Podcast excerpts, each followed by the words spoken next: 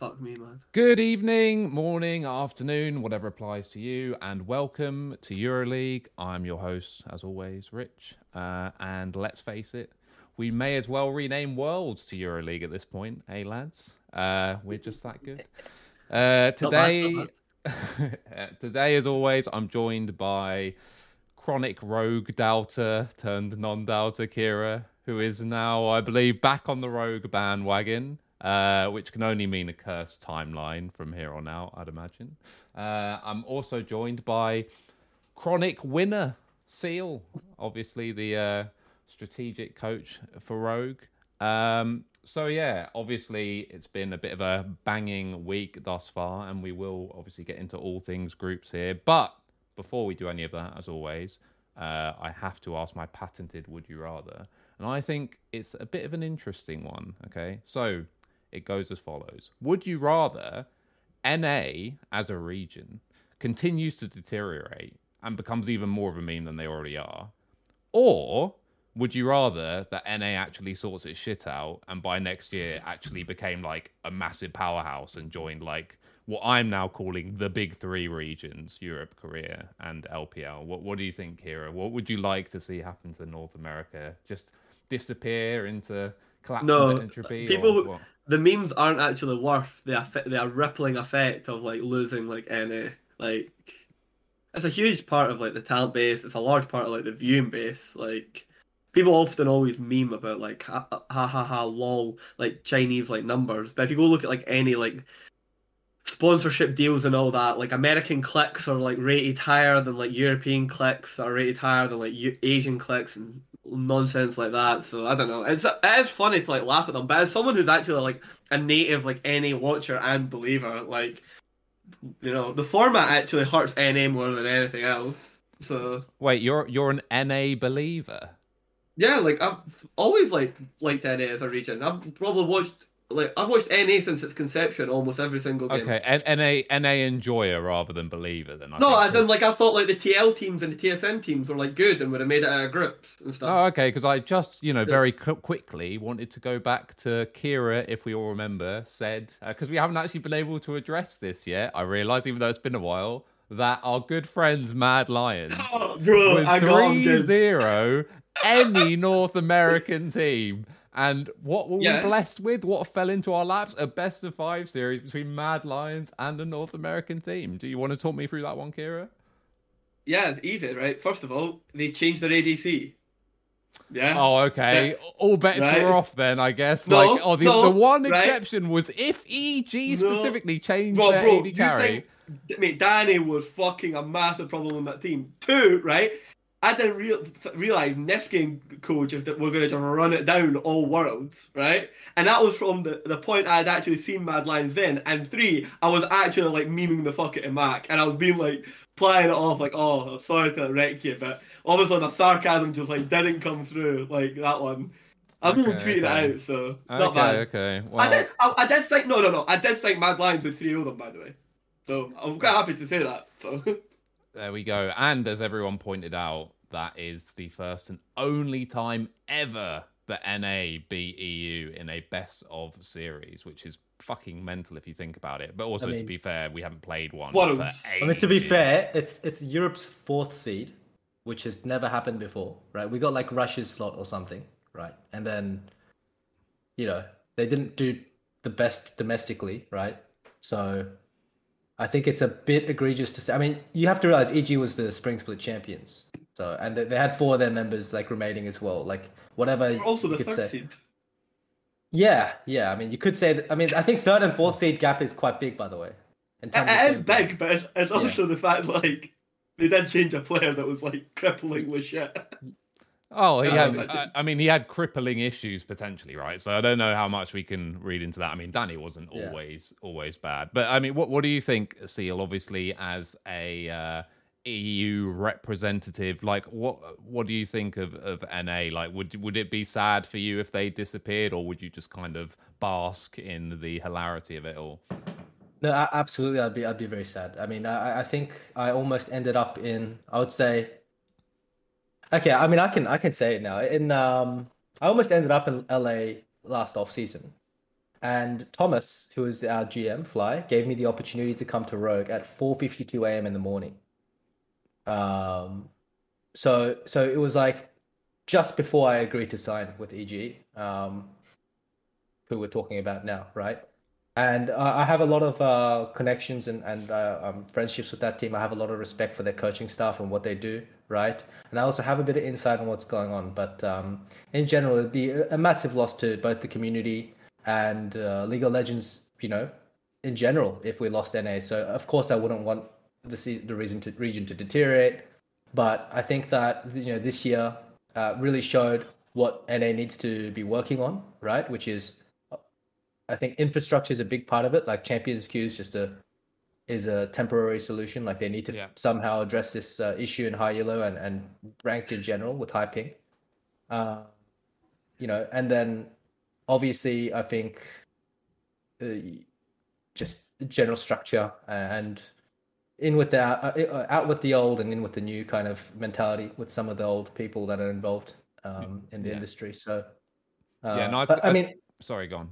Sorry, so just just one more thing is that I actually have a lot of hope because I think you're seeing a lot more rookies join the join the infrastructure nowadays. I've heard a lot of rumors about downsizing in North America, rightfully so due to the economy and obviously you know uh, most esports being uh, uh, a startup venture capital run business, they need to like reduce their uh, burn rate, right? But in general, you're seeing a lot more rookies come up. I think a lot of the coaches in academy were really good. I would say most of them were really good compared to the years before, and I- I think that it will continue to improve as we as we uh, go into the future. So I have a lot of hope for the region, and I, obviously, I never I would never want North America to die.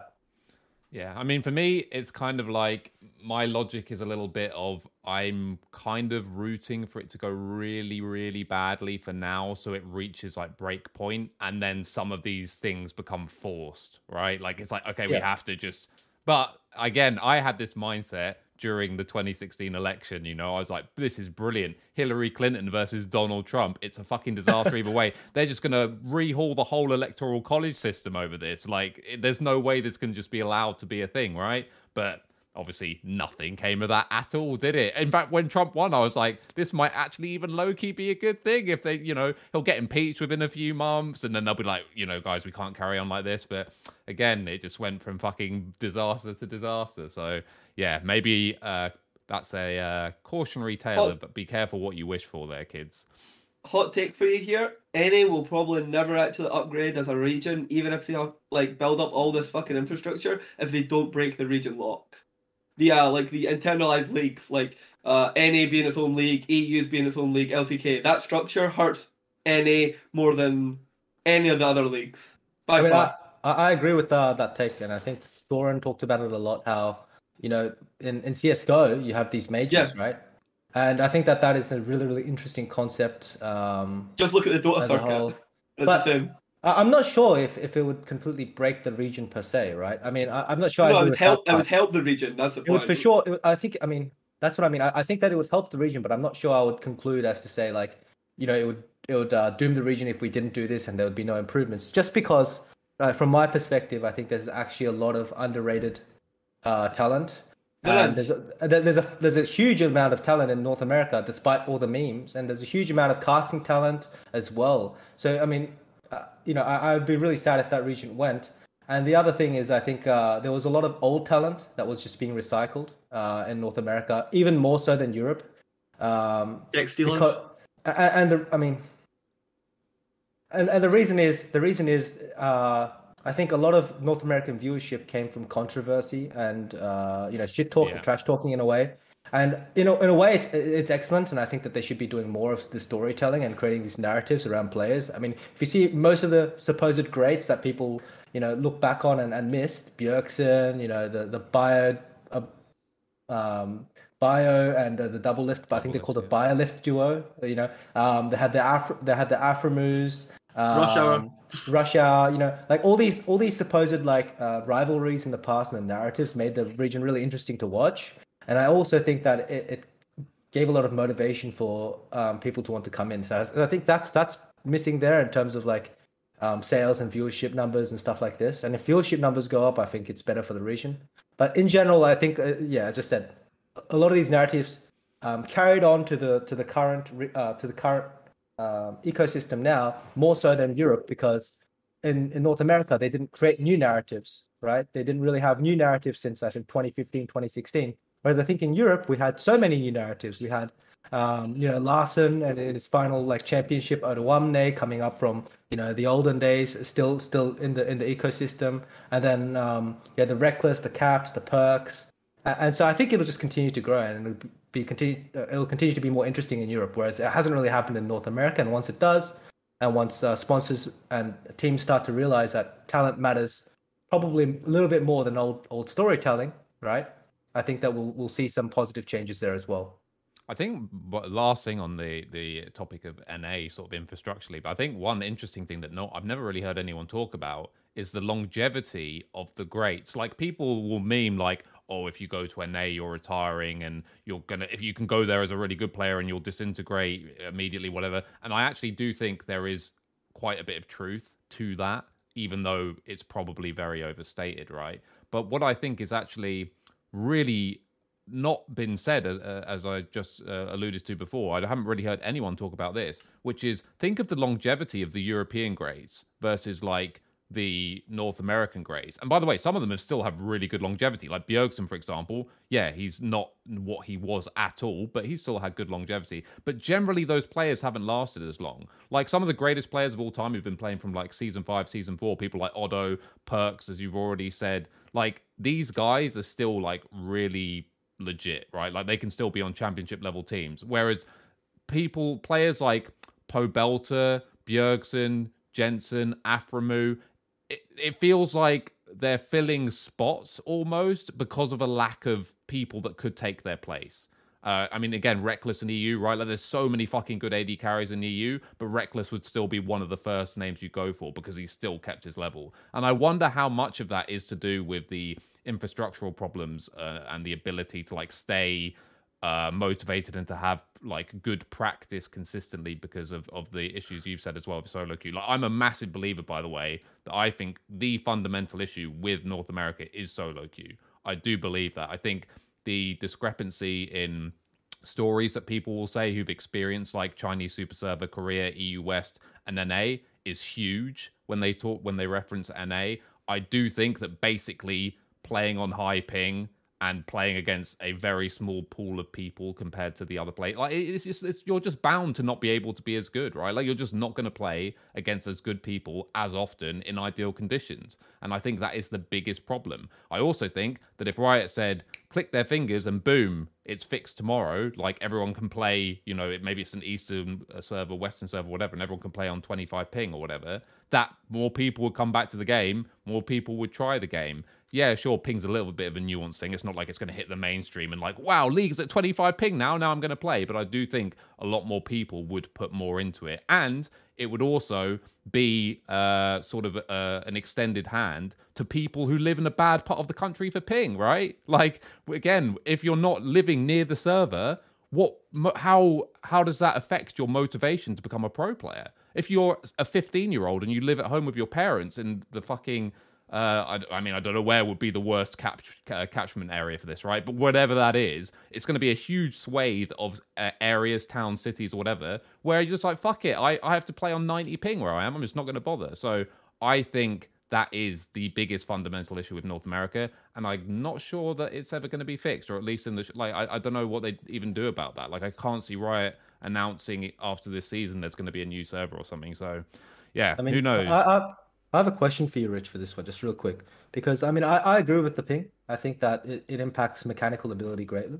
Like for example, if you look at Oceania, our ping in Sydney is like eight.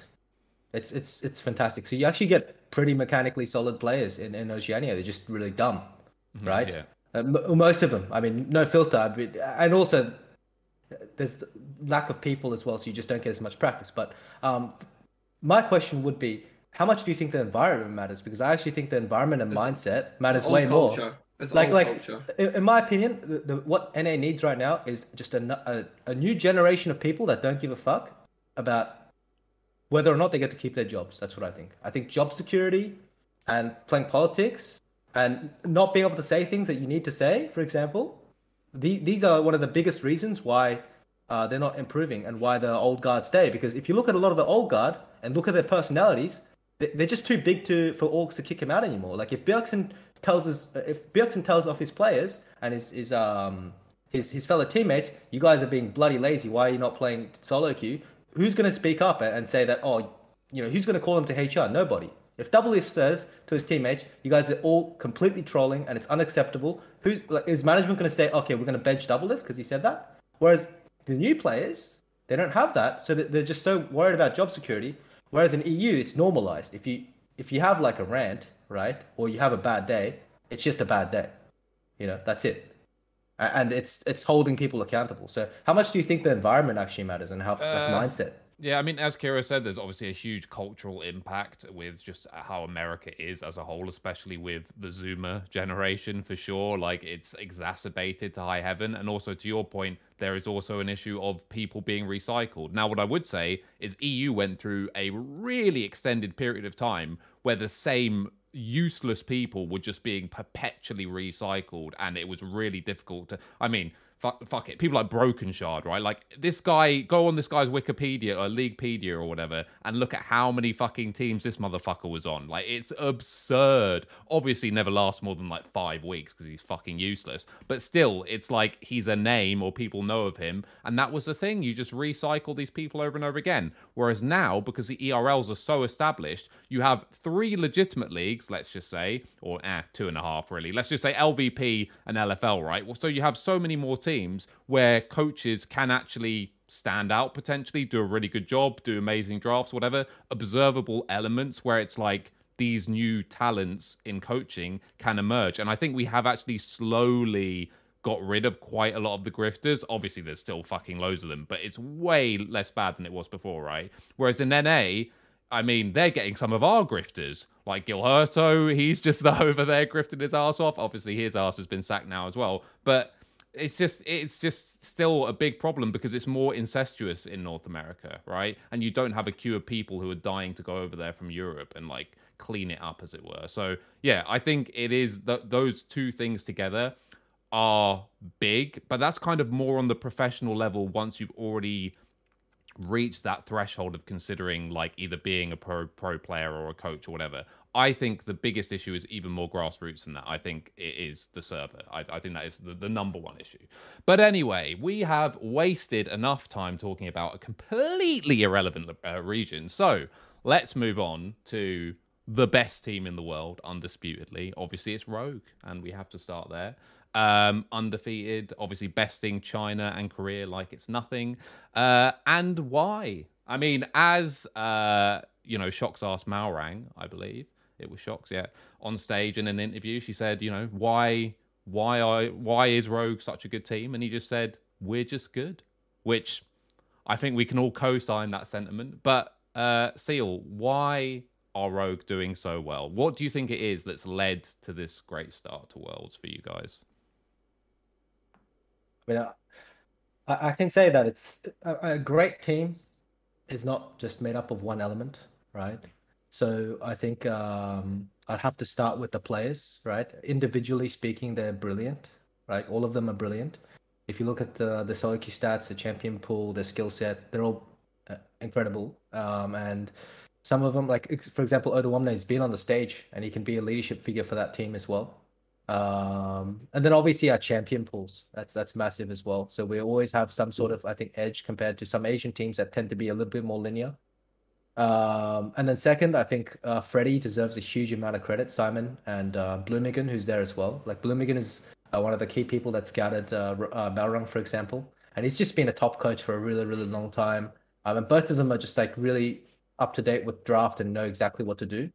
But the important thing about them, and I think that the biggest credit for them too, is that um, Freddie tends to have this mindset, which was similar to the way that Yamato viewed his mindset, his his view on his team when he went to Worlds with uh, Vitality, where he talked about how Fnatic need to be Fnatic, Rogue need to be Rogue, and he sticks to that identity and he sticks it through. He doesn't just go to Worlds, lose a bunch of scrims, and be like, shit, we have to change the way we play because we're getting shit stomped. He says, okay, we're going to make this work because this is how we play. This is what we're good at. And this, the, the amount of credit that this man should deserve is, is a tremendous amount. And I have an, an incredible amount of respect for him. He's a very good head coach.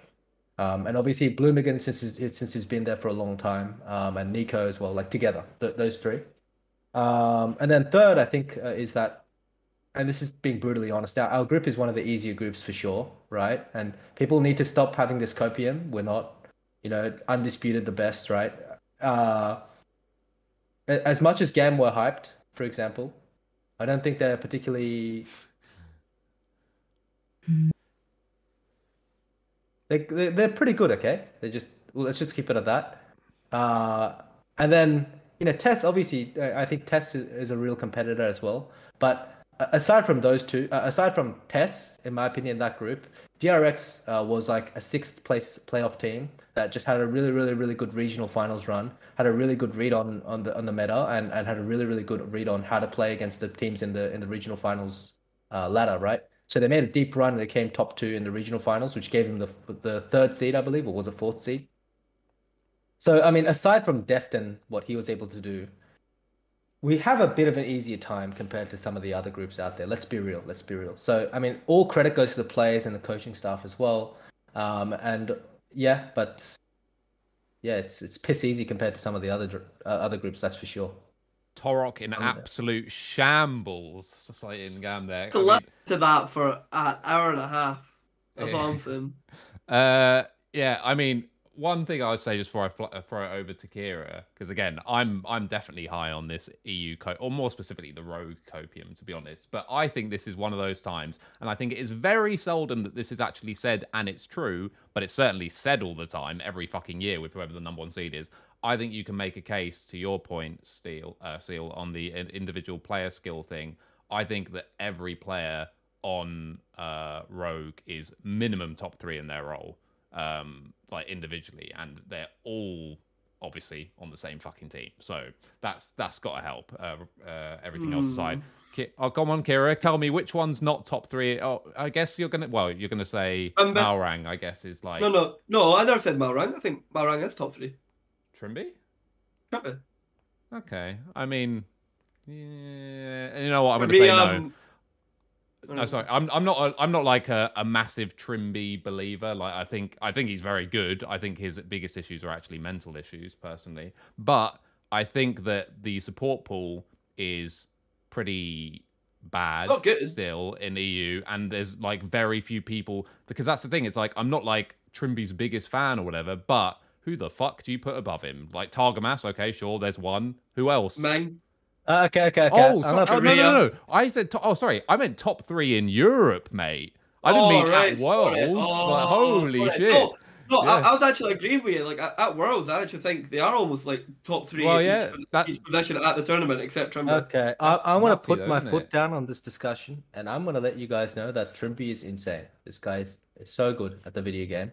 Oh yeah, um, he is. I would say. I mean, he has he has the struggles of dealing with pressure and like uh obviously he's like he newer but he's he's so good. He's so good, guys. Like I think I actually think, okay, all these players and the team, right? Even despite our easy group, even if we were in a harder group, can beat any other team in the world if if we're on our good day and we're performing well and Agree. we have the draft that we want. Agree. And right? by the way, SeeEl, just in case just in case you think I'm sort of, you know, anti anything on Rogue, I predicted Rogue would make world finals on this basis and that was ma- okay, largely let's not predicated. get too far ahead. No, no, no. I'm there, mate. I'm already there. I'm I'm three weeks into the future already. I'm literally there, waiting for everyone to catch up. I'm sat there waiting, right? And this was predicated on what I said around finals, which is I think Trymbi is insane at the game. My one issue with him, as I said, is mental issues. And for me, the big thing with finals, because again, it go back and look at the first two games against Fnatic. He is actually, I, I, I mean, in my opinion, he is actually choking. I think Rogue had insane drafts and played well. Obviously, they lost the first game against Fnatic, but I do actually think that he was falling to the pressure. And he said himself on stage he was incredibly nervous for the first however long while, while we were all we were, we were all we all had a lot of pressure going into those years, not just Trymbi. Sure.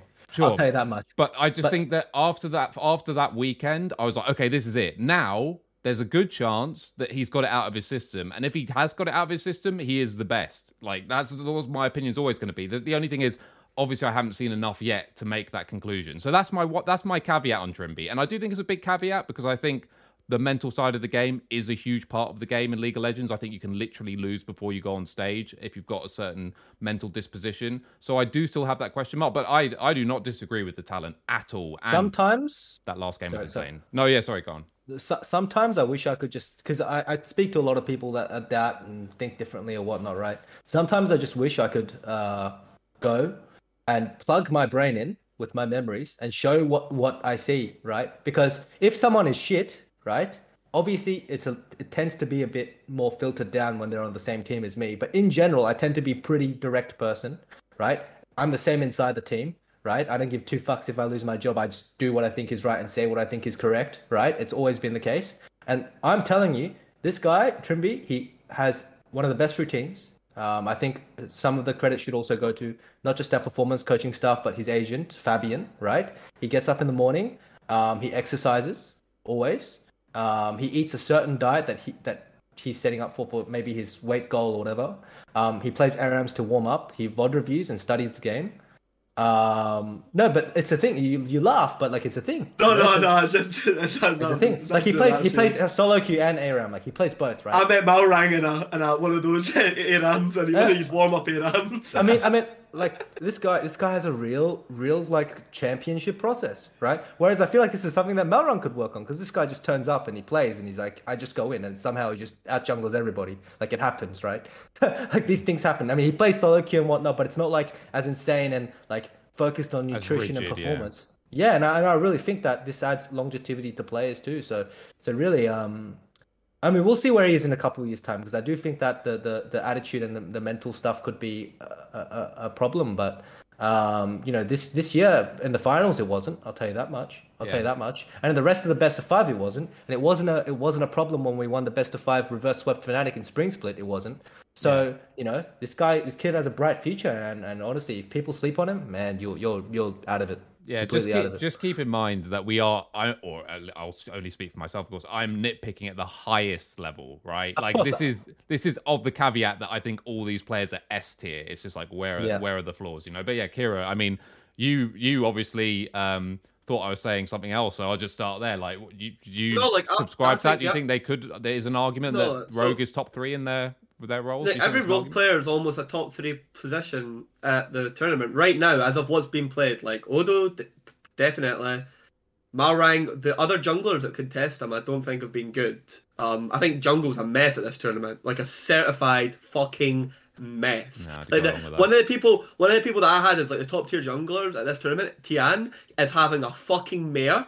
Then you've got like JJ is on is fucking ter- terrible right now. You've got the way has been like awful since the fucking dinosaurs were around. There's actually no, so when you actually begin to like conceptualize this, there's not that much actually like contesting. Comp has obviously got like ruler and viper, so I would say he's almost like contentious, but I still think he's third. Larssen is I still think he's probably like third or second. Like I think people like obviously there's still loads to go, and I hate people over exaggerating like BO ones. But if you're to just look at the games that have happened, the rogue players have played really, really, really well. They have played really, really well. And like for example, they played against TES, right? And uh JackeyLove, like most people, including me, had like TES as like one of the favorites, like coming into the tournament, right? But JackeyLove is like sprinting at like 100 miles an hour down the road, like playing like dog shit, right? But Rogue, what what choice does Rogue have but to just pick him off for it? I would be criticizing Rogue if they weren't like picking up on like Okay. uh, JackeyLove's overextension. So like they're good things.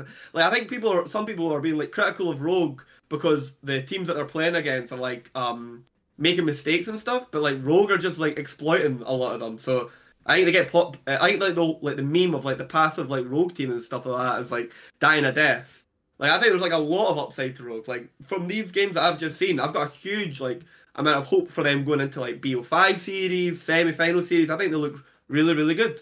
If people think we're peaking, just watch our gam gam game and watch how bad we played. So, uh, okay, versus Yeah, but, like, we mean, can do way entire- better. We can do way Yeah, better. yeah, no, no, but not even the thing. But like that, we'll we'll get to the gam game if you want. But that full game should be replayed. Like that game's not a joke. Oh, um, yeah.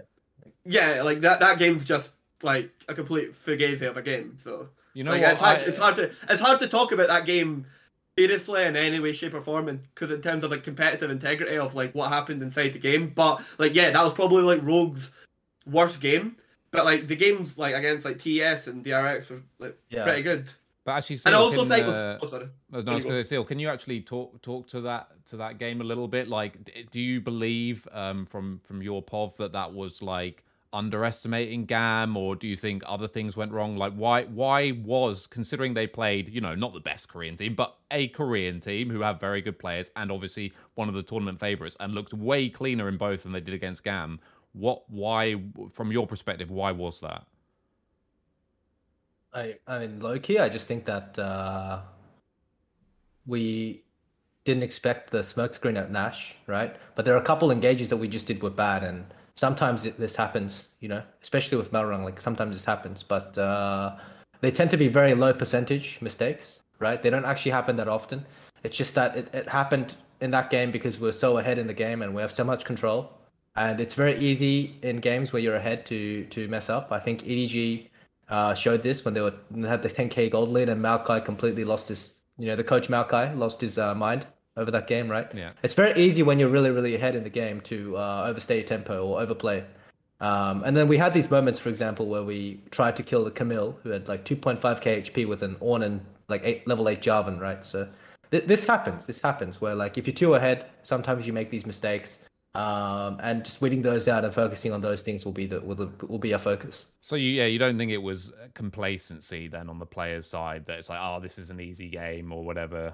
Or, No, no, no, no, no, no way, no way, no way. I know, I know the, I know the players. It's, it's not our style to do that. We have systems, the way that we want to play.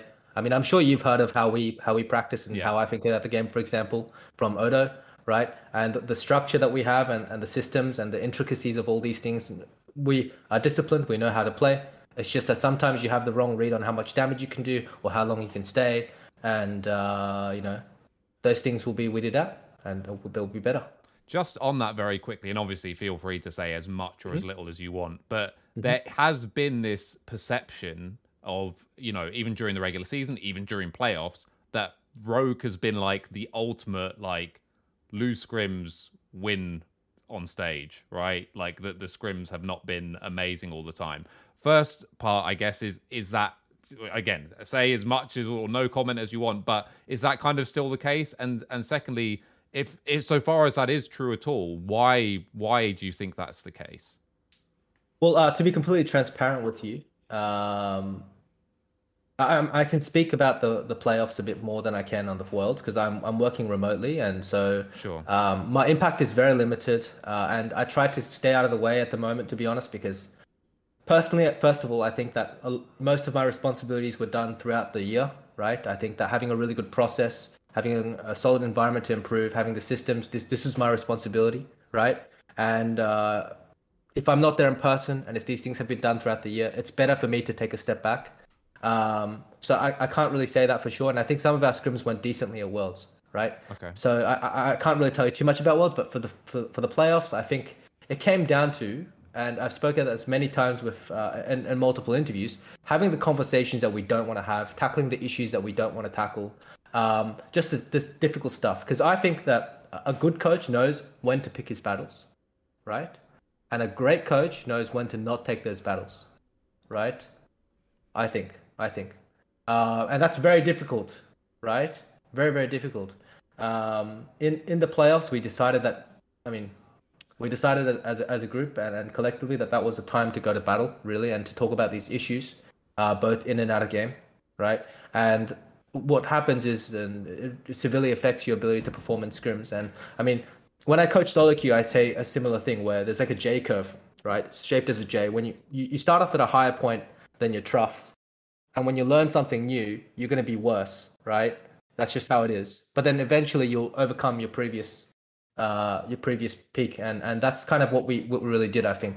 And i had some really rough conversations and, and said some really rough things that's for sure i can tell you that much. So um me aside i think the players too they were really open and we managed to tackle those issues especially when we got 3 0 by g2 right? Um we we were able to have those conversations and, and i think we learned from them.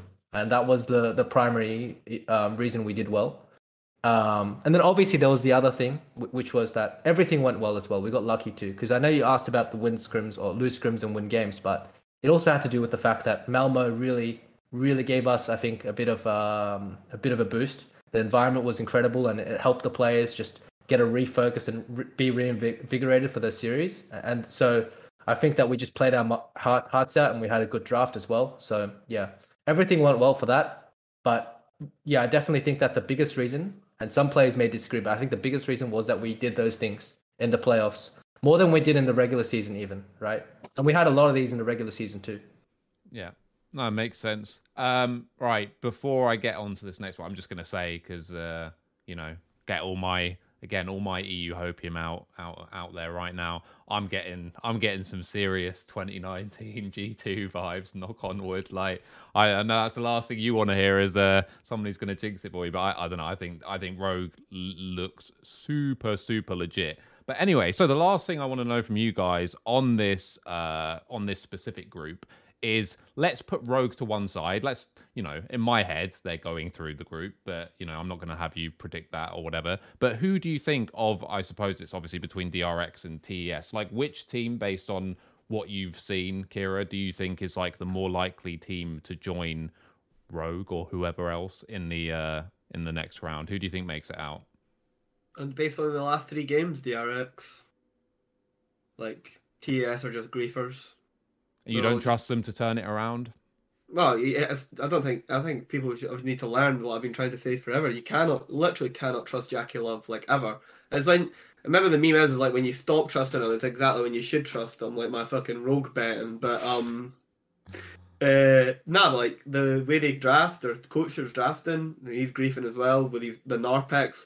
Wayward's just having an absolute screamer of a tournament, just can't get anything done. Tian has got none of the early game agency that he had during the LPL playoffs, which is a large factor into their leads. The only person that's remotely playing human on the team is Knight. Knight's just continuing to do like Knight things and trying to stand tall, but he's on very low early game agency picks like Azir. He was played like the Ahri, but like um Do you think that these. L- LPL teams in particular have like a weird slash incorrect read on the meta? There's been like a lot they- of talk about obviously isn't a Wayward's correct read. Nah, top. Like, do, what, what, how do you see their meta coming into Worlds? Do you think they've just have it wrong? But like, like it depends what you like mean. Like, I- I think lo- almost all the teams in the world don't like play like the, the game the most effectively. But if you're meaning like how the teams colloquially share how the game like should be played, the TES are are also an outlier of that in and of themselves. They they have like the Yuumi Sever like bot lane that like EDG had like show prial for things like this, and obviously JackeyLove one of the massive upsides is he has a Goliath champion pool of effective ADCs that he can play. Um, but his actual individual level and greed is like short right now. Uh, I don't know, like I don't think there's a lot you can. There's a lot. I think a lot. I think a lot of teams have got a lot of flexibility against TES, unless they're going to go like full like night onto even more like early game like prio champs like Taliyah and stuff, and they're gonna like move away from like more of the scare. Like they're gonna go to like the Ahri more often, the Taliyah things like this. Like obviously, I think at this world, Knight is just not going to get Sylas, which Hmm. is I think correct decision. Effectively, you should just never give Knight Sylas. So, but I don't think the team's stable enough to scale for a Azir. Like for example, I'll give an, I'll give one in the DRX game versus Zeka. Knight at uh, 50 minutes, Zeka or something was like 4 0 and 0, and Knight was 0 0 0. And Knight Yeah. had more gold than Zeka did, right? Just from last hitting creeps. That's all he had done, but the full game state was ruined because bot lane went full fucking like Nike Adidas advert and just ran it. Hmm. So like, the, the, team's not stable enough for like the Azir scaling and other things. Eh, like, well, can TES like uh, TES have like lots of like weird like early game packs? Like they might go to the Galio, they might do the Taliyah, the Ahri. I don't know what the answer is. Like TS is obviously gonna have to figure that out. But like when I look at Tian right now, at the the player who's playing these played these three games, I don't see any of like the version of himself that was at playoffs.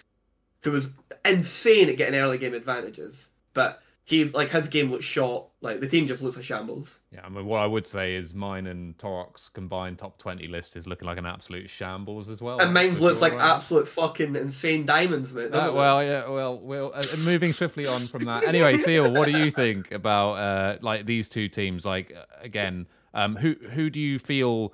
Let's let's put it this way: if let's say hypothetically both were in quarterfinals, if quarterfinals were tomorrow, right? Like, which of these two teams do you think would be a more difficult matchup? Who do you, who do you like more at the moment? I mean, I, I think at the moment uh, DRX is playing a little better, but the way I see DRX is uh, kind of. Uh, I think they're all like individually very good, but they have issues like playing well together, in my opinion, right? Uh, and some other issues aside from that. So for me, uh, I think that TES will. Pers- I, personally, I think TES will make it out of worlds. Uh, not make it out of groups because I think that in in terms of peak potential, um, TES has the advantage. I don't think that DRX is actually fundamentally uh, one of the better teams at worlds right now, and, and in the group as well. Um, but they're just playing insanely good, and you know, I mean, I I, I would attr- attribute most of that probably to like Deft BeryL. That's that's my vibe. Um, if you look at like the way they come and um, if you look at the previous mic checks and how Deft's been in previous teams. Um, so it just depends. If TES get their stuff together, which I assume that they will because they have some time now, right? Then I think that TES will make it. If TES don't get their shit together, then I think DRX will make it because at the moment, in this current moment, they play they're playing better. But TES is TES is playing like uh, I think way worse than they they did in Yeah. the LPL. So I agree. uh, yeah, yeah. That's a good point as well to point out. Is like we've seen historically at World Championships that there have been some huge turnarounds between uh, weeks one and weeks two, right? Like even with mean- Western examples, Fnatic week two, famously, obviously H2K week two. Um, like it does happen that a team just gets their shit together, right? Well, what what, what Yeah. matters? Sorry, so what matters the most of at the most in, in all teams, in my opinion, is how they play. That's how I think. That's that's how I think about the game anyway. Um, I think that the fundamentals and the systems. The, this is what actually matters. Um, obviously, draft gives you that edge, and it's tremendously important to have a good draft, and it might even give you wins that. I mean, th- this is this is uh, where I actually stand different from like other analysts, right? Like, I think if you have a good draft, you'll win a lot of games that you shouldn't. But in the end, what matters the most is the fundamentals because if both sides are drafting like decently, then you know it comes down to how you play, right? And Yeah, I, I don't think. TS are drafting decently. Like I think mean, that, that- like yeah, the, exactly. the NAR the NAR setups are like I mean, this this is what I mean by fundamentals. Though they have another week to prepare, so the, the draft is not going to look the same as week one. If they do, they deserve to leave. That's the I, I- yeah, I agree. But like, where do you think? Wait, like, if I look at like, you're gonna have to round robin this again. Like, where does Wayward move? And, Well, and that's- where does Wayward I- move personally? For you, Well, I- like, where would you move them? Where would you I mean? I, can't say that because obviously we're competing against them. Uh, but I can say I can say transpar- transparently that you can make adaptations with draft overnight, but you cannot make adaptations with how you play. You cannot. I mean, you can find I- some sort of solutions. fucked. I mean, he could. I mean, put him on. I don't know. Do something creative. You know. I mean, I'm not going to say what. Yeah, yeah. right? But the, the point is that you're not going to be a better playing team overnight. You need so many games of scrims. You need the systems. You need the, the communication. These things are what TES is just fundamentally better at. Look at the LPL, LPL games. Whereas, you know, is DRX the same? I don't know. I don't know. Crescent's macro is literally bring five people mid, look for a team fight, and hope to God an objective spawns at a time. Like that's been TS's macro for years. It's the same bullshit. It's so bad. TS's macro actually sucks fucking. But e- even It's with that awful. though, they just they need to adapt picks to enable it though, right? Like, Oh yeah, but I, SeeEl I says, genuinely like, don't.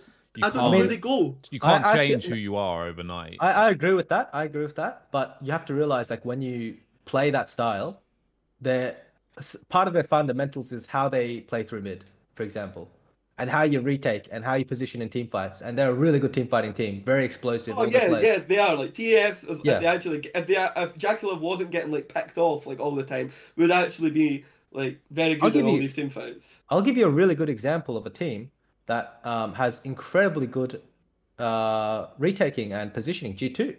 But they're not actually the best at collecting side waves and playing efficiently. We are, Rogers. Look at the numbers, right? yeah. G2 Let's- won us. Yeah, they can still win. Right? Let's let's uh yeah, let's talk let's talk about G two. So obviously, you know, this is it would be somewhat results based analysis, right? To say that G2 is Mm-hmm. struggling or whatever. I mean, obviously they'd have liked to be two one rather than one two or something like that. But they did nearly beat JDG. Uh, to They, me, ar- that- they arguably lost to a bug again. Another yeah, one. Yeah, Like I- they literally, they literally didn't get the way their the thing that makes their composition work with the Darius did not happen. It just failed, and so the composition is pointless, and the effect their chance of winning the game is ruined the minute that bug or so yeah so for people who don't so for people who don't know because I, was i was reading about this and i'm i'm not a, an expert on how darius works or whatever but um there it was to do unless i'm mistaken with his how his alt uh works. Um can you just briefly explain for people who don't know what this supposed bug was like what it was and what should have happened? So the bad of danger is, is when Darius goes to like chop someone, if they like die as he's like in the air as a chop, then you should get the, the ability, Yes. the ultimate ability back again. If the blow lands, however, if it like lands and then the person dies, it obviously like self like resets of like of its own accord, right? Now he went to do that, and then the ability then went on cooldown, and so then he then has no ultimate, and then he's just a Darius stuck in the middle of the team fight. Now the, uh, their only way, like G2's only way of ever winning that team fight there is Ga- Darius just guillotining like a, se- a series of people consecutively.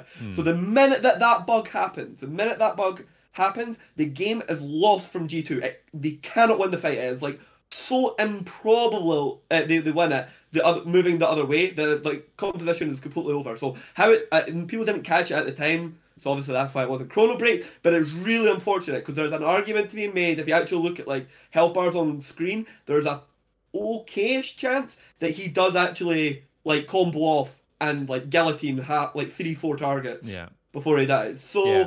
and i guess he himself didn't realize because they would have chrono breaks right because they lost the fight so they they would have uh, uh, requested that i guess um yeah, yeah, the- it's a rough one.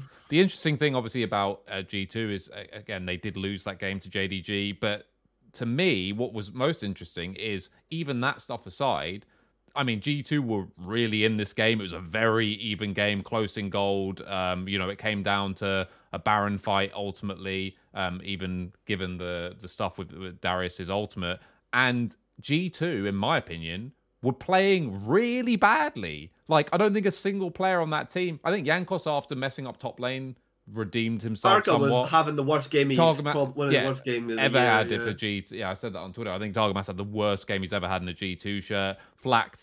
I mean, yeah, uh, it's hard to obviously it's hard to say like there was one for sure where it's just he had no reason to die and he died, but it's hard to tell like how much of blame with that bot lane stuff went on. But Caps as well, like people were saying Caps played well, but I mean actually very low impact. I mean I'm not like a massive stat whore, but if you look at the damage charts, he did less than like I don't know fucking enemy support or some shit. Like he did fuck all damage, let's put it that way. And obviously Broken Blade was not helped by Jankos's uh misplay. top, Enemy say. support was Yuumi.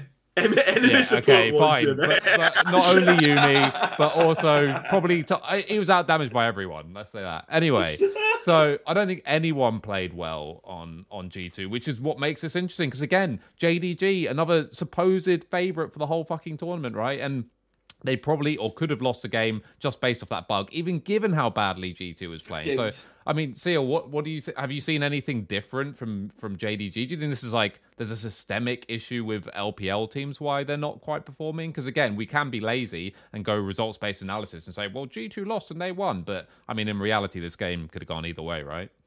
Okay, so um, I will not talk about LPL teams uh, because I think a lot of it's specific, Okay, right?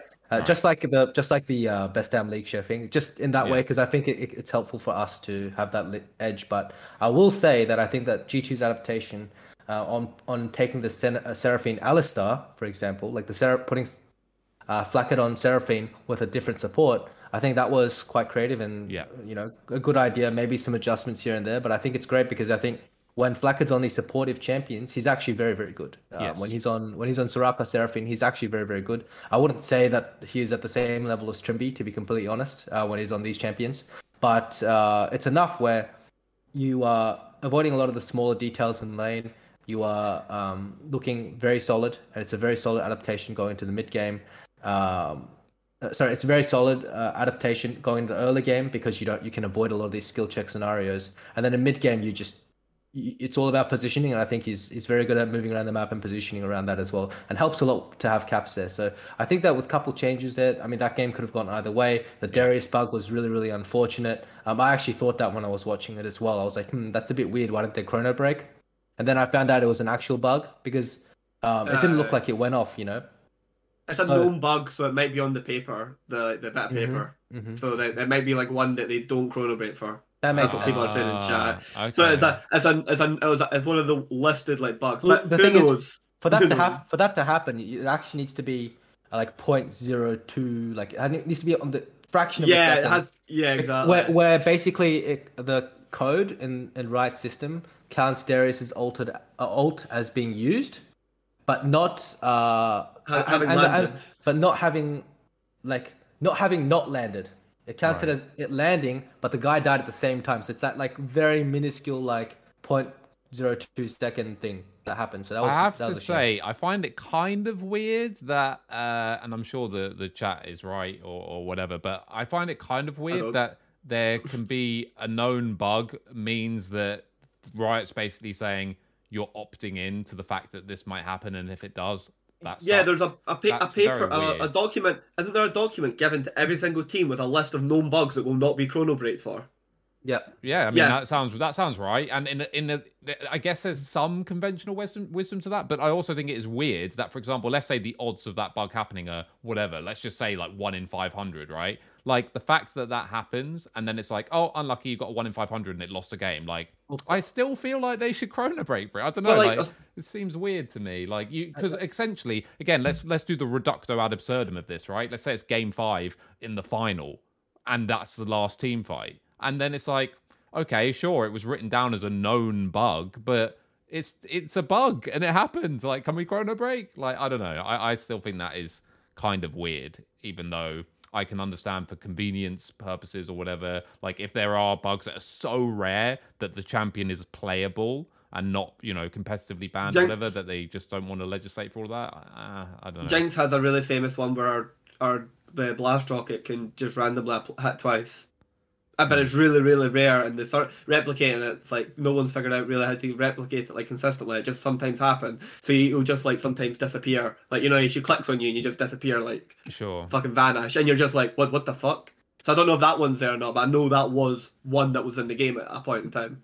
I'm So, not yeah, sure let- if the Darius sorry go ahead No, I was just gonna say to, uh, to I was just gonna ask to Kira, like my my question for um uh, G two or the last question on this is, let's say because this is what I'm doing if I'm any team playing against G two, even though I understand it's side dependent and it opens up other things, I'm banning Senna Seraphine first rotation, uh, first three bans every time if I'm playing against G two, like every Yeah. time. So the question is, if Asian teams clue up and decide to do this, how does G2 balance their team? Because I think the problem is, and this is something I've been raging about, it's like every time I see Caps on a supportive champion, it's like absolute self fulfilling prophecy of madness because who the fuck do you want to carry the game? Like, Flakked is not, he's just not that kind of player. Like, no matter how good or bad you think he is, as SeeEl said, very good on certain supportive picks, very good Seraphine player, for example, but he is not on a world level, he is not going to lock in the fucking hyper carry and carry you to victory, right? Carry you to the fucking promised land. That is caps. It's not even Broken Blade either, to be honest. So if they do figure, like, if Asian teams just decide to basically ban Seraphine and Senna, how does G2 adapt? Like, how how did G2 Oh, make it livable, Kira? I was my th- assessment was that like the first week game would be the one that G two won and the one that DK won against JDG. Like I think a lot of people have heard that like JDG is like a tournament favorite, but then actually not like assess they are like a flawed like tournament favorite. Um, JDG were like behind versus EG, and EG's like EG had like a complete brain meltdown mid, and that's how like JDG got like back into the game.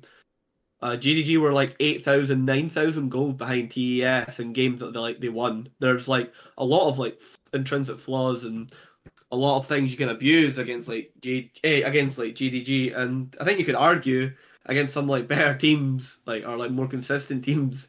And maybe without a couple of bugs, GD, JDG would be one and two in uh, in like different groups. But instead, they're now like three and zero, and they look as dominant as someone like Rogue or RNG, but I actually don't think they realistically are.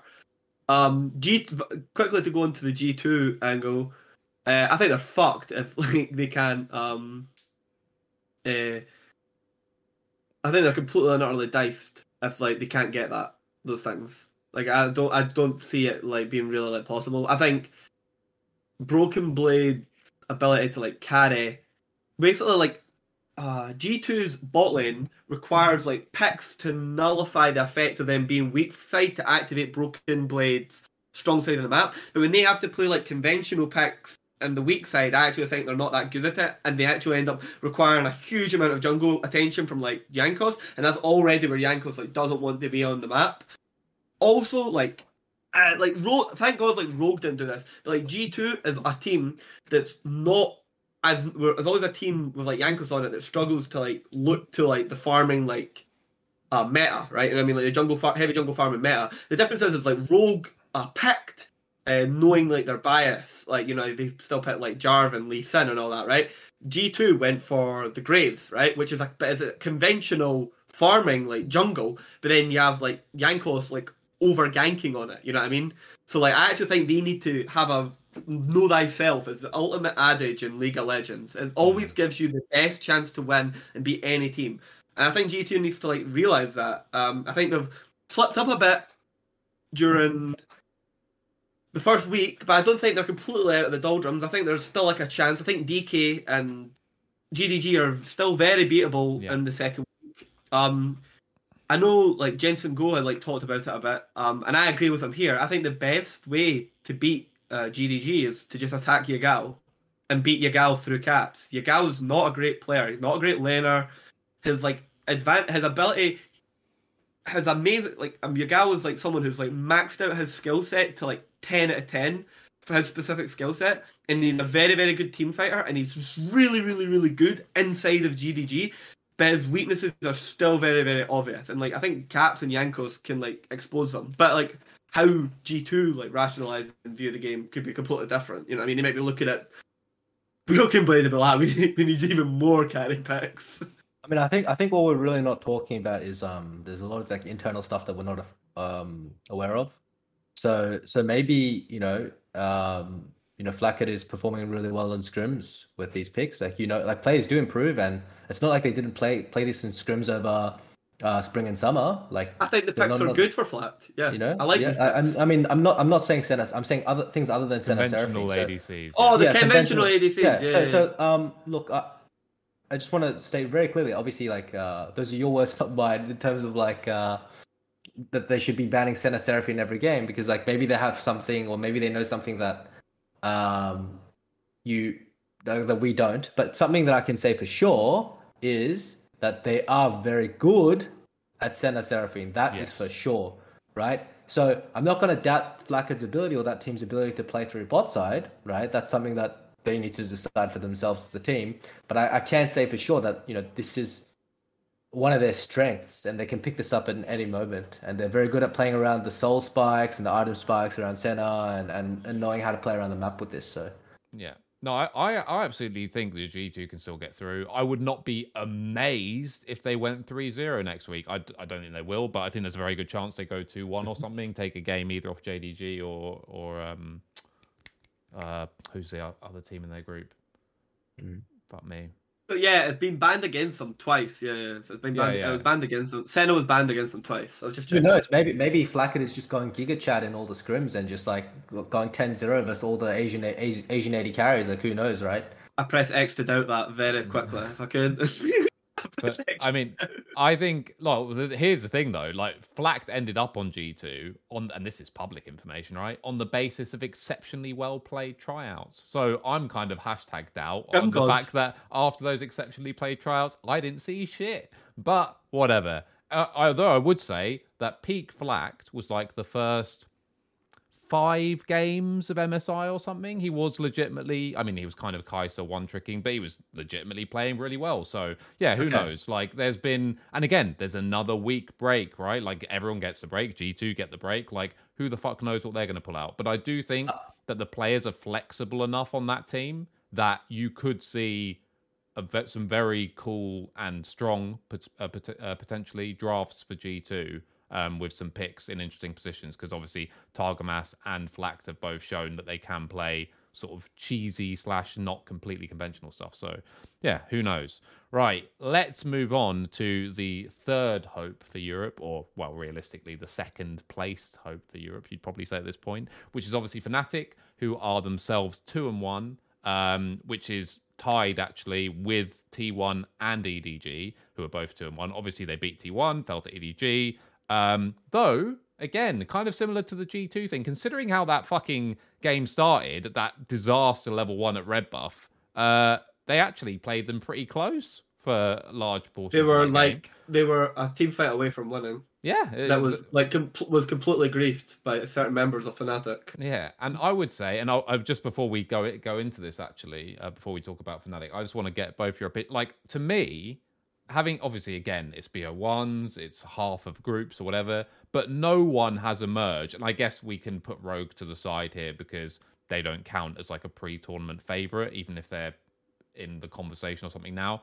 Of the pre-tournament favorites like no one has really stamped their authority on this world's group stage at all. Like have you been impressed either of you i'll start with you SeeEl. Have you been like really impressed with any of the world's teams? Like do you think oh shit they look you know, really S tier, just purely based on these opening games? Like, has any team stood out for you as a favorite? No. Yeah. Um, okay, no, so yeah, I, not, I, for now. But but I mean, like you, you, can't ever take the group stage performances in these uh, tournaments. Like if you look yeah. at basically all the worlds ever, um, you know, group stage is a, a bit... reflection of yeah. yeah, yeah. Like you have to realize this is a best of one, and like even Rogue, right? We're best of one kings in a way. So if we uh, go to the group stage, who knows? Like we might just giga yeah. troll. Like who knows, right? Yeah, I, I think there is. I do believe that the every time a team went 6-0 they made the finals. I think that's correct. T1 did. Uh, I believe Samsung White was 6 0. Yeah, Samsung White was definitely 6 0 because the only game they actually lost was Suning. Was Suning 6 0? Was Suning 6 0 when they made uh, finals? Uh, good question. I don't think I'm so. Not, maybe not. Maybe not. Because anyway. because my yeah sorry my, my vibe with Worlds is that um I think at a certain point when you get to the highest level it's about adaptation and something that G2 did really well in 2019 was the Xayah priority over Kai'Sa. This was actually like one of the biggest things that were winning them games, right? Xayah priority over Kai'Sa, they realized they could outscale, whereas every other team was prioritizing Kai'Sa. So, you know, I've, I've seen some of the interviews. I know they think they could have beat FPX if they played again or whatever, you know, or they changed the draft. But my vibe is that that meta read and then playing playing to side lane super hard through Caps and Perkz together, right? That was what gave them the edge and fundamentally, or maybe individually, maybe they weren't as good as some of the some of the teams that were in 2019 Worlds. Because that that I remember in that tournament, there were a lot of stacked teams, a lot of stacked teams that played very very well fundamentally, and then they had this read, and and maybe I think uh, that's what will be the the deciding factor. You know, who who has that edge going into this Worlds patch uh, in terms of the meta read.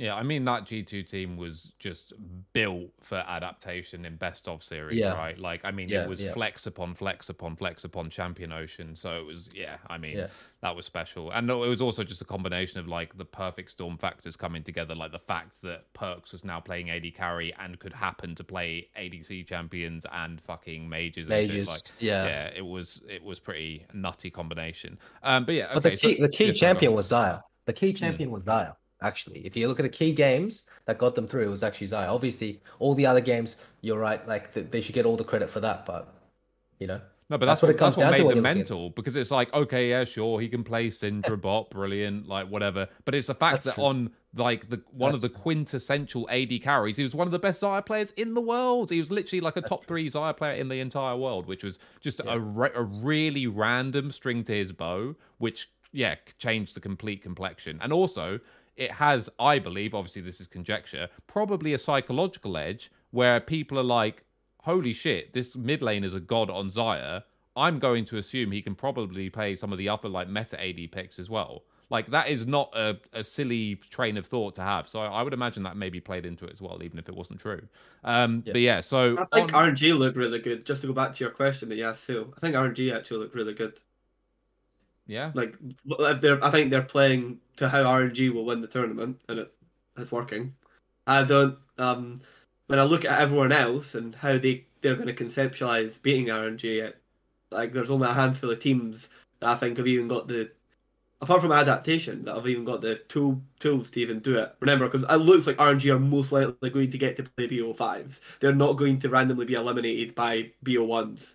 So Hmm. I think RNG could be super super scary this world's in the BO5s, and I think they they've kind of hit their stride quite happily with their team. Their jungle situation is dog shit. Like uh, they're not a perfect team, but I had you had them as like world favorites. And if you were, if I was to like talk about the hallmarks that I wanted to see from them, I think RNG is like you know what I mean. The hallmarks are there. Well, the other people that I talked about as being tournament tournament favorites, they've not. Like there's like a list of problems there, like huge. Yeah.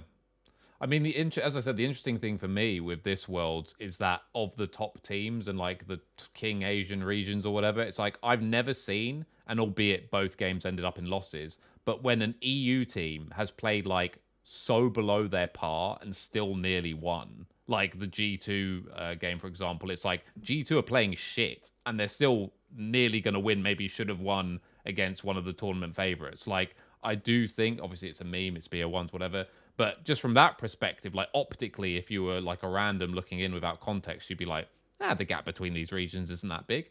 But uh, anyway, yes, speaking of pure copium, I'm sure on my side, again, let's talk about Fnatic. They are 2 and 1. They are tied for first with uh, T1 and EDG. Um, and again, as I said, just like with the G2 one, even the game they lost to EDG, they could easily have won that game. And you have to say, holistically, Fnatic played the game overall pretty shit, just on the basis that, you know, if that's a scrim, you probably remake. Or back in the day, at least, you would definitely remake that scrim. Maybe people are more tolerant these days. I don't know. But uh, yeah, I mean, how do you feel about Fnatic SeeEl? Like, do you think they're in, in good shape to make it out here? Do you like how they're playing? Again, they're probably the archetypal team, as you sort of suggested, where it's like they have quite a distinctive style and they're probably best served trying to play to that style. Like, how, how do you feel about Fnatic so far? I mean, I'm, I'm I've never really been a huge fan of how they play uh, as a team, and I've made this very clear. Like, I've been very transparent about this. Um, I do think that their players are really good, and they have the explosiveness that derives from that individual talent. Um, yeah, so I'm not not particular fan of how they play the game. But that being said, do I think that it's good that they didn't change the formula? Yes, because uh, if it's not broken, don't fix it is like an old adage for a reason, right? I think that it's important that they keep their identity and they do what they've been doing all year because I'm telling you, these last minute adaptations, they're not going to happen overnight. The important rotations or like their macro or um, even maybe their lane phase or how much jungle attention, you know, certain lanes get, for example, these things don't cannot be changed in three or four weeks. They're they're a huge process that you need to build over two splits. Let's get this like straight, you know. And if you don't have this process, and then you're really flipping that. Um, you know, 50% of games you'll do it correctly, 50% of games you won't, and that's not good enough on the world stage. So I think uh, I think their approach was good, and you know you got to give props to Yamato because I know for a fact on this particular case he actually had input on it because of his previous interviews and what he said in the past. I know that for a fact, right? Um, and that's my evidence for it. So, you know, best of luck to them. They're still EU. We, I, I represent EU, right? And I want them to do well. Um, and m- maybe this uh, is good enough to to win it all. Who knows? Well, So I'm doubtful, but I, Well, yeah. so so. oh, you- no, I was going to ahead. say, what, what what are your thoughts, Kira? How, how do you They feel have the best player at the tournament. Humanoid's the best player at this tournament from the la- they three games is doing is fucking destroying people. It's unbelievable. And then they have the probably one of the worst players at the tournament in Hylissang. They are literally the Jekyll and Hyde team. Holy shit, is Hylissang playing bad? If Hylissang is plays even a fraction of his older self against EDG, they would have won. And if like some people like and on Fnatic, like fell asleep at the wheel during like the team fights, like not using flashes, not using CC, really slow responses and stuff. Like people were like really critical of like upset, like uh, flashing in to kill Viper, um, in the very last team fight of the game, right? I didn't see anyone talking about the fact that like uh uh what's his name Wonder had flashed to come over the wall and stun and kill Viper and basically assure that he was dead and the fight would have been like one from there. Like you know what I mean? Like people were just like people obviously seen like, you know, like upset just running in and like just dying. But like there was like bodies to like back him up and move in with him. But the big highlight of Fnatic this tournament is like humanoid is just bodying every single fucking mid laner. Even like that game where like obviously EDG had the massive start. Uh, Scout was just fucking the recall prince. He just kept on slapping that B button. He's like every single item time he was coming to lane, it was like I've better got to refill my pots. Uh, Faker, the goat, you know, he felt it. He thought playing uh, and Akali into Azir was going to be a good idea with our pick comp. It wasn't. He got smoked. Uh, like they're all. Was, he's just. And the thing is, is I almost think it's impossible for humanoid to continue at this like level like going further into the tournament. I just hope that their floor like comes up because like the way he's playing like right now is like no no levels of like you know what I mean consistency. As if like he was to like keep on playing like this, you know what I mean? I'd ex- if he was to keep playing like this, I'd expect Fnatic to 3-0 the next stage of the group stage, mm. where I think they're more likely to come second, like over more than anything else. Um, and like yeah, uh, like that's like their ultimate like test. The other one is is like Wonder is basically like has like is now just eating like massive like pies of shit right now. Uh and like top lane, but he's actually kinda like doing it somewhat gracefully. And Razork's so much better. A lot still a little bit of inting. I listened to like their comms and like Razork's comms are like cluttered as anything. But Razork in the playing stage was really, really bad. I thought it looked like a regression to like the regular season. But these like past couple of games, he's been like pretty good. He's had some like really creative like team fight plays. Um, so he looks a bit more like himself. So there is hope. You know what I mean? Like I'm hopeful for like, a couple of things. Uh, they were like lucky in some ways, but like now nah, I think odds or not, Fnatic will more likely actually make it out of this group than they won't. Okay, one thing just real quick. I think that um, the, the positive side, the plus side to Fnatic is that Hilly's peak was Everest, right? So they need to give him, like, they just need to give him some space. You know, as a fellow E team, I want them to do well. Like, give them a hug. They're all teammates. They need to play together, or they're not going to win, right? Like, it needs to be all five of them in the same spot. So I hope they figure that out. But the the old um, the old myth is actually, I actually don't think that they were playing good as a as a bot duo a lot of the year. No, I don't think. But I don't think like, Kelly's uh, been uh, good like at in, all. In terms of a two v two, um, both both players, I think that in lane they weren't actually as good as uh that that that people think they are. I think it was actually Razork doing a huge amount of uh, work in bot lane for them as well. So it's just that out of lane they're just like, especially upset, right? This guy is a complete monster in team fights. So I, I really, I really think that uh, I really hope that they'll sort that stuff out and they perform. So here's a question, obviously for both of you. I I think, and this is something that people say all the time, which is like, well, you know, first of all, Hilly has historically had his ups and downs, but obviously it's been way worse this year, right? But also this idea that oh, you know, it's not his meta, like Hilly can't play enchanters, blah blah blah. What? Like, do you do you? Yeah, that is absolutely a narrative. Hilly can't play enchanters, so he's doomed in the meta. That is it's an, it's an engaged meta now. Like, look at Ming. Ming went from being like a mediocre like support player to like being once again like categorically one of the best supports ever. Because once you get Ming onto engages, RNG just becomes a different monster.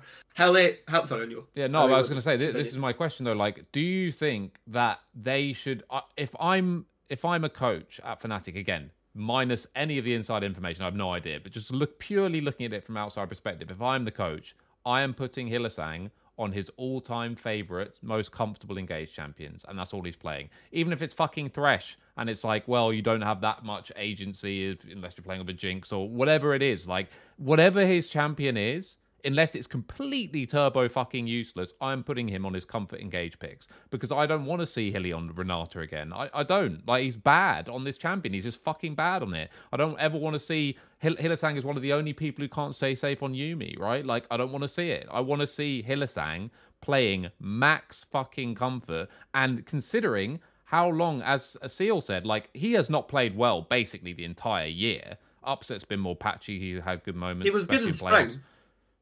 Oh, sorry, entire split. Yeah, yeah, was yeah, yeah, yeah, entire spring. Um, uh, upset a bit different. He had his, his moments in playoffs or whatever, but it's not like oh he had a bad week or whatever. Like now, enough is enough. You're at Worlds. If you're gonna wait, like when are you waiting for? Right, you're at Worlds. Put him on fucking comfort. Like I, I don't get it at all. Like he should just be playing whatever the fuck he most wants to play, in my opinion.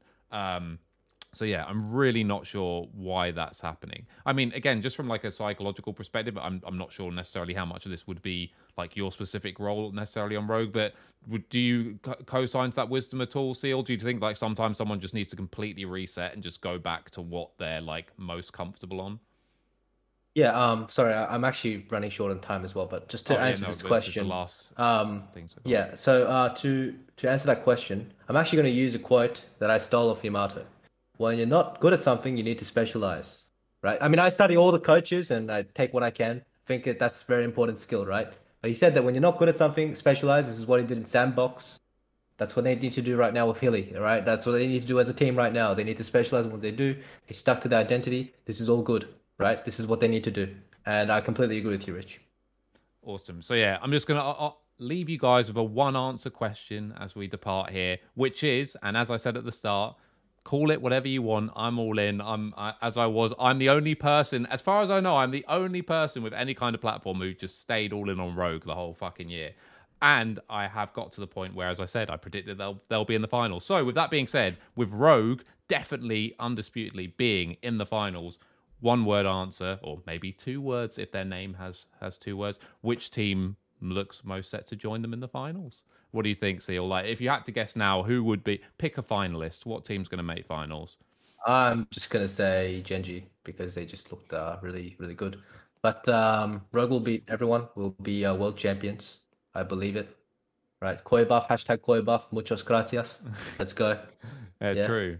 Let's go, amigos. See, I told I told Otto, right? Actually, no, I shouldn't say that. But basically, all you motherfuckers in Rogue should be farming that Spanish fan base right now. That's all I'll say. Like, take full advantage. You guys. It's hard if I'm not there. That's a, that's the thing. Yeah, true. But But, you gotta you do what used you gotta do. Yeah, just do it on Twitter, mate. Like those people fucking all over it. They just see something written in their native language, and that's a free like and a free follow. So, uh, but yeah, Kira, one one word or maybe two word answer. Who's who's joining RNG. Rogue? RNG. So there you go. RNG. So RGE against RNG in the final. Yeah. You heard it here first. Anyway, thank you guys so much for watching. That's uh, all from us today. And for those of you who didn't catch the show, I don't know why I'm telling you because you'll it'll be on YouTube, but you didn't watch the stream, did you? So completely mm-hmm. pointless line. Anyway, thanks for watching, guys, and see you soon.